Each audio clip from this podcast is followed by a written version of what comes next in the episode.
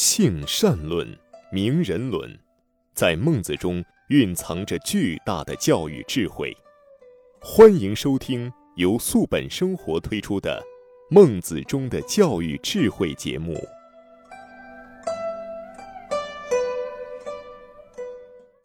听众朋友，大家好，欢迎您来到中华文化大讲堂之孟子中的教育智慧节目，我是主持人雅青。在这次节目时间里呢，让我们继续有请主讲嘉宾王自超老师带领我们学习孟子，给我们带来一场又一场孟子跟当时代各军君王的对话以及其中的小故事。王老师，您是一个非常会讲故事的人啊，对这些内容也都非常的熟悉。那今天呢，我们就直接进入正文的学习。我来读原文，您给大家讲一讲，呃，它的现代意，好不好？好的。齐宣王问曰：“文王之右，方七十里，有诸？”孟子对曰：“于传有之。”曰：“若是，其大乎？”曰：“民有以为小也。”曰。寡人之幼，方四十里，民有以为大，何也？曰：文王之幼，方七十里，除扰者往焉，治兔者往焉，与民同之。民以为小，不亦宜乎？臣始至于境，问国之大近，然后敢入。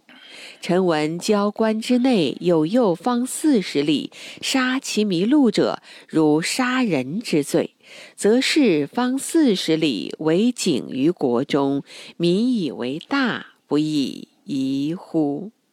哎，我感觉这个孟子中的语言，好像读着读着自己就会明白他的意思了，比孔子比那个就是《论语》当中的意思更好理解一些。是，这个呃，孟子是非常善于辩论的。这么一位教育家，在梁惠王、梁襄王和齐宣王，在和他们的辩论过程当中，孟子是本着一个教育家的责任和他们说话，而不是说他是一个臣子，就是你想听什么我就讲什么，而是我认为可以把你引入一个更高的政治高度，引入一个更高的哲学高度。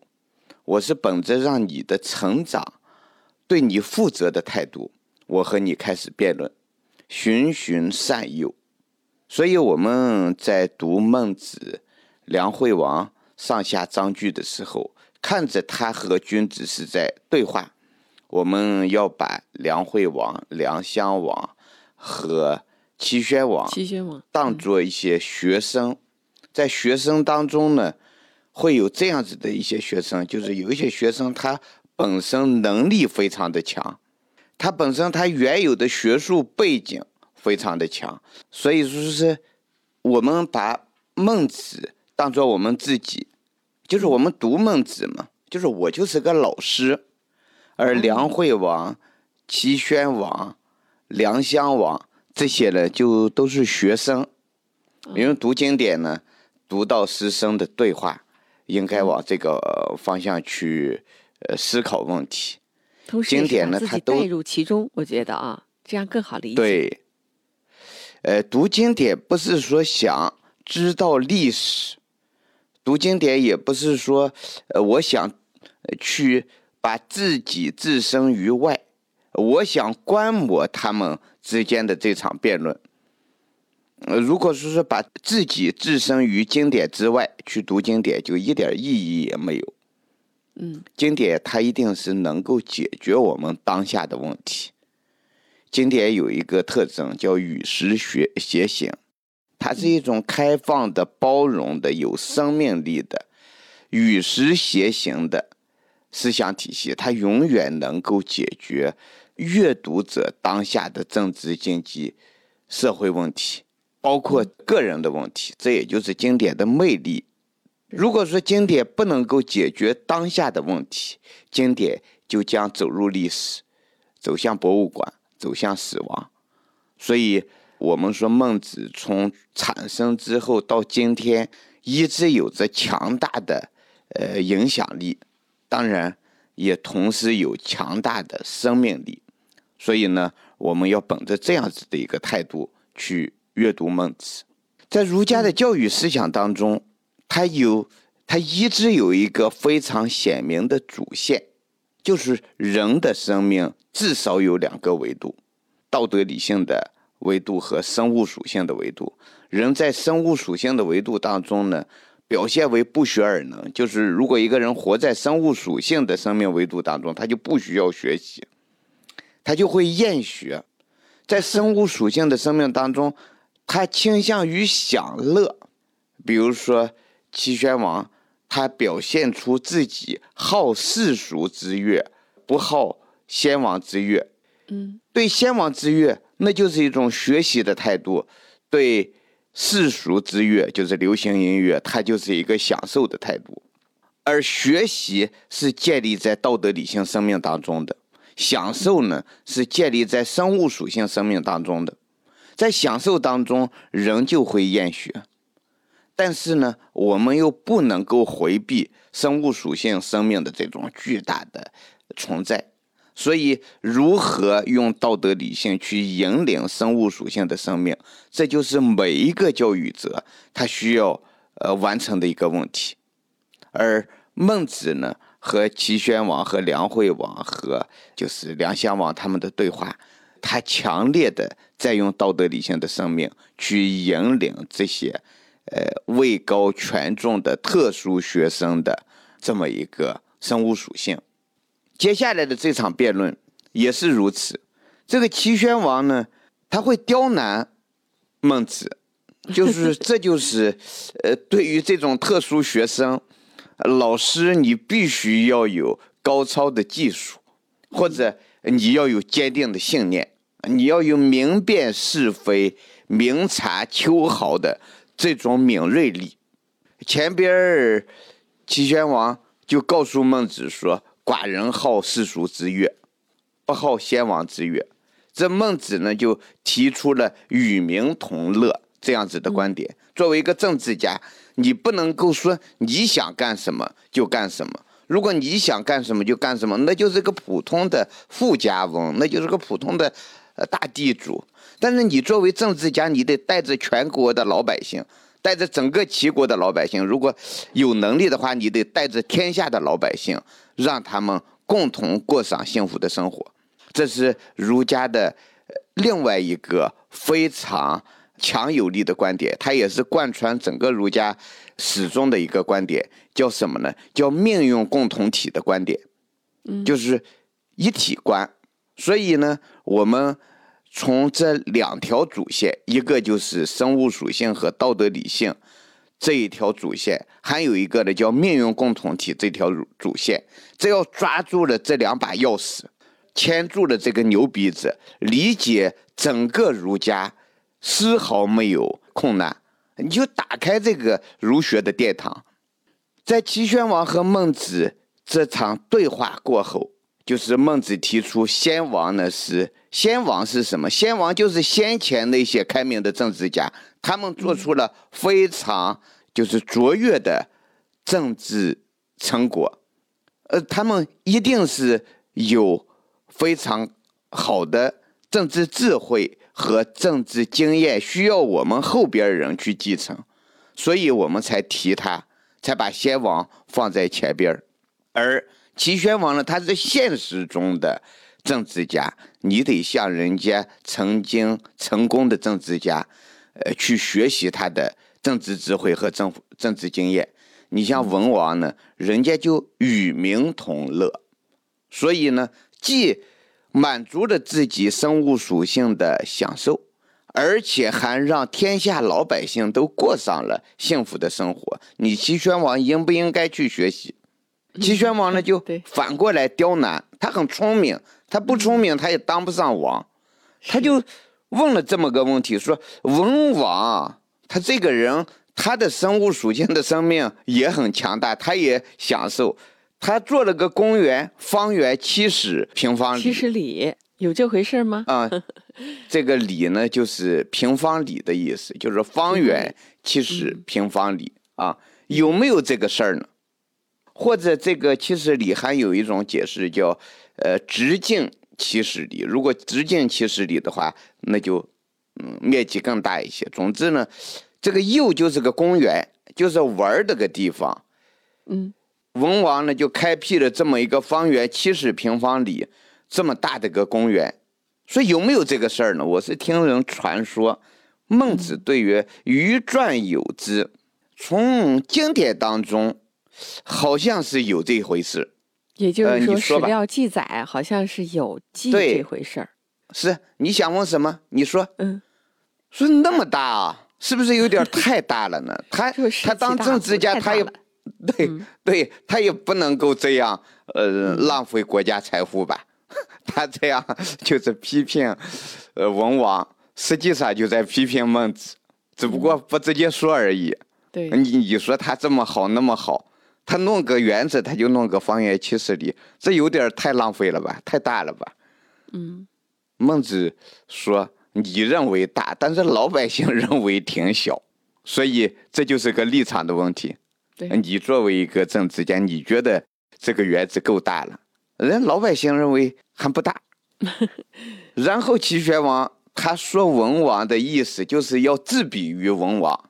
是，哎，作为一个政治家，他他想你你取得了政治成果，我也取得了政治成果，对吧？嗯，我并不比你差，但是呢，你享受起来，你享受个七十平方里的公园，我才享受四十平方里。所以说，寡人之右方四十里，民忧以为大，何也？就是我才弄了个四十平方里的园子，我自己玩儿，老百姓都嫌我这个园子大，为什么呢？嗯，这文王他就可以用七十里的，哎，我呢就用四十里的，文王就对我就不对。你老先生，你得给我解释解释。我发现，呃，我怎么说也说不过你，但是呢，这是个现实的事情，你绕不开这个弯儿，你给我讲清楚。嗯，孟子呢，就还是从政治家的立场，命运共同体的高度来解释这个问题。他说：“文王之右方七十里，文王的这个公园，它方圆七十平方里，除饶者往言，割草的人他去了，打柴的人他也去了，制兔者往焉，打猎的人他也去了，就是打野鸡、打兔子的人他也去了。嗯，呃，老百姓谁想进去谁进去，与民同治，而且还国家呃一直在管理这个公园，就是一直不断的把呃让兔子、让那个呃野鸡在里边繁衍，就是春天让它生长，到了秋天、冬天就让老百姓进去，你想砍柴就砍柴，你想割草就割草，嗯，所以因为这个园呢叫公园，嗯而不是私园。是，和老百姓共同享受这个公园，民以为小，不以宜乎？老百姓认为这个公园还小点儿，再大点儿更好，这不很正常的个事儿吗？是，我刚刚到齐国边境的时候，嗯，就问说你们这个国家有什么忌讳经济？有什么就是说禁忌的事我情，先要了解清楚。对，我得先问清楚。你比如说，我要去阿拉伯地区，呃，我要去伊朗旅游，我得先问清楚咱这儿有什么禁忌。嗯，你比如说，人家说这地方不能吃猪肉，呃那咱去了就不吃了。这就叫每个国家它有每个国家的呃禁忌，有它当地的风俗。呃，你比如说，据说和印度人握手的时候是不能够用左手和人家握手，这也是个禁忌。你用左手和人家握手，有可能就引起印度人的反感。我们都得问清楚。所以孟子说：“我进你齐国之前，我也要问清楚你们国家有什么特殊的地方，然后我才敢进你国家。才敢进来。嗯，对我听说哈，就是在郊关之内，郊呢就是这个城池的，它不是有城墙吗？城墙之外很大一片地方呢，称之为郊。在这个郊区哈，嗯，有那个有一个原则，方四十里，在这里边，你如果不小心杀了人家一个麋鹿，如同杀人之罪，那就和杀了人差不多。那如果是这样子的话，我就得绕着这个原则走，不可以随便进去。你说方圆四十里，你有这么大个园子，本来我可以直接穿过，这就是个捷径，在以前交通也不方便。你有这么方圆四十里个原则，我就得绕着它走，绕着它走，这就等于说这是个陷阱。你要进去以后，就有可能不小心就被人家给治了罪。这等于说你在国内设了方圆四十里的这么个陷阱，老百姓都得绕着它走，每天耽误很多事儿。民以为大，不亦宜乎？那老百姓以为你这公园就太大了，这是你个人的私家享受，和我没有关系，你不能够与民同乐，这不很正常吗？所以你别和文王比，你只比人家的园子大，你的园子小，你得比人家园子的用途，你这园子的用途，人家呢是建立在命运共同体的基础上与民同乐的，你这个是个人享受，建立在你个人生物属性享受当中的，所以呢，我们能够看出来，孟子在教育这种特殊学生的时候。他的这种智慧，他的这种立场，他是以道义引领学生，而不是以利益引诱，或者说是我想从这学生身上得到什么好处，不是这样。嗯，好，那我们再看接下来的对话。好的。齐宣王问曰：“交邻国有道乎？”孟子对曰：“有。”为人者，为能以大事小，是故汤氏葛、文王是昆仪；为智者，为能以小事大，故太王是勋玉，勾践是吴。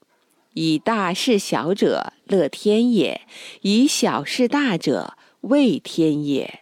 乐天者，保天下；畏天者，保其国。诗云：“畏天之威，于时保之。”王曰：“大哉言矣！寡人有疾，寡人好勇。”对曰：“王请无好小勇。”夫甫见即是曰：“彼吾敢当我哉？此匹夫之勇，敌一人者也。王请大之。”诗云：“王贺思怒，元整其旅，以恶卒举，以堵周户，以对于天下。此文王之勇也。文王一怒而安天下之民。书曰：‘天降下民，作之君，作之师。’为曰：‘其助上帝，宠之四方。有罪无罪，唯我在。天下何敢有越绝志？’”一人横行于天下，武王耻之，此武王之勇也。而武王亦一怒而安天下之民，今王亦一怒而安天下之民，民唯恐王之不好勇也。刚才齐宣王呢和孟子对话了如何个人享乐，紧接着呢。齐宣王又和孟子说：“这个什么呢？他想和孟子说一说外交如何展开。说交邻国有道乎？如何与邻国交往，在战国之际，关乎国家生存的重大难题。因为战国是各个国家的实力是比较均衡的。你靠一个国家，你想和其他国家，你比如说战国七雄。”靠一个国家，你想和其他六个国家共同对抗，这个非常难，他就一定要有外交上边的一些团结和打击这样子的呃一些问题出现，团结谁，打击谁？所以齐宣王这儿呢，就问的是功利主义的，问的是关于霸道的学问，就是齐宣王一开始问孟子的时候。先就问的齐桓晋文之事可得闻于？他就是问霸道。孟子直接就怼回去了，说你别和我谈霸道，众逆之徒，无道还文之次者。你要问我王道，我就告你；你要问我霸道，我不知道。这转了几个圈以后，他又回来了。对，他就是教邻国有道乎，他直接就把霸道当中的霸道的问题，对，是怎么样和邻国搞好外交关系？嗯，和这个外交的原则，他请教孟子：国家有大有小，但能否生存，很大程度上与大小的关系并不大。所以孟子就告诉宣王，只有仁者能够以大国侍奉小国。比如说汤，他以前呢，汤是一个非常有实力的，呃，这是在夏朝末年，汤作为夏朝的所有呃诸侯当中，他实力非常大，而这个葛呢，他是一个实力非常小的呃诸侯国。但是商汤呢，就是当时还不能叫商汤，汤他能够去侍奉这个葛这个国家，就是为葛这个国家服务。文王，文王当年呢已经做到了三分天下有其二，就是所有诸侯国对文王都很尊重，对周的力量都很尊重。昆仪呢？是一个非常小的不见经传的这种小国家，呃，他对就是周文王呢，就属于这种，反正呃，我不尊重你，我也不认为你比我有什么了不起，呃，你也是个诸侯，我也是个诸侯，但是呢，文王对空夷的这种骄傲，文王表现出来一种谦让。呃，我服务于你，你是我的头儿，行不行？哎，这就叫以大事小，就是以大事小呢，它是仁者才能做到的，就是把道德放在第一位。我们外交呢，首先要把道德放在第一位，就是如何能够奉献，如何能够给对方带来利益。当然，这是仁者的行为，还有一种智者的行为。只有智者才能做到小国去侍奉大国，如周太王侍奉荀彧。荀彧呢，就是一些蛮夷之国，后来的匈奴，呃，就是匈奴的祖先就是这个荀彧。哦，就是荀彧啊，匈奴的祖先是荀彧。嗯，周朝在泰山，呃，太王这个时代，呃，他呢是在我们甘肃这一带。那儿离的少数民族非常的近，太王呢，他以农耕立国，人家呢以游牧立国，就是打是打不过人家，防又防不胜防，所以只能和人家把关系处理好，这是一个智者该有的行为。今天呢，因为就是我们只能先讲时间关系，对我们呃，当然我们得从这儿呢找到一个主线，就是仁者如何。和别人处好关系，智者如何和别人处好关系？我们下一讲就这个问题展开，好吧？好的，听众朋友，以上您听到的就是中华文化大讲堂节目之《孟子》中的教育智慧。主持人雅青，感谢您收听我们的节目，谢谢王老师的讲解，谢谢雅青老师，谢谢听众朋友。好，我们下期节目再会，再会。感谢您收听本期的《孟子中的教育智慧》节目。如果您喜欢我们的节目，可以在微信上搜索关注公众号“素本健康”，输入“孟子”，添加我们的官方微信，这样呢就可以加入我们的听友群，和我们共同交流孟子的教育智慧了。再一次感谢您的收听，下一次节目再会。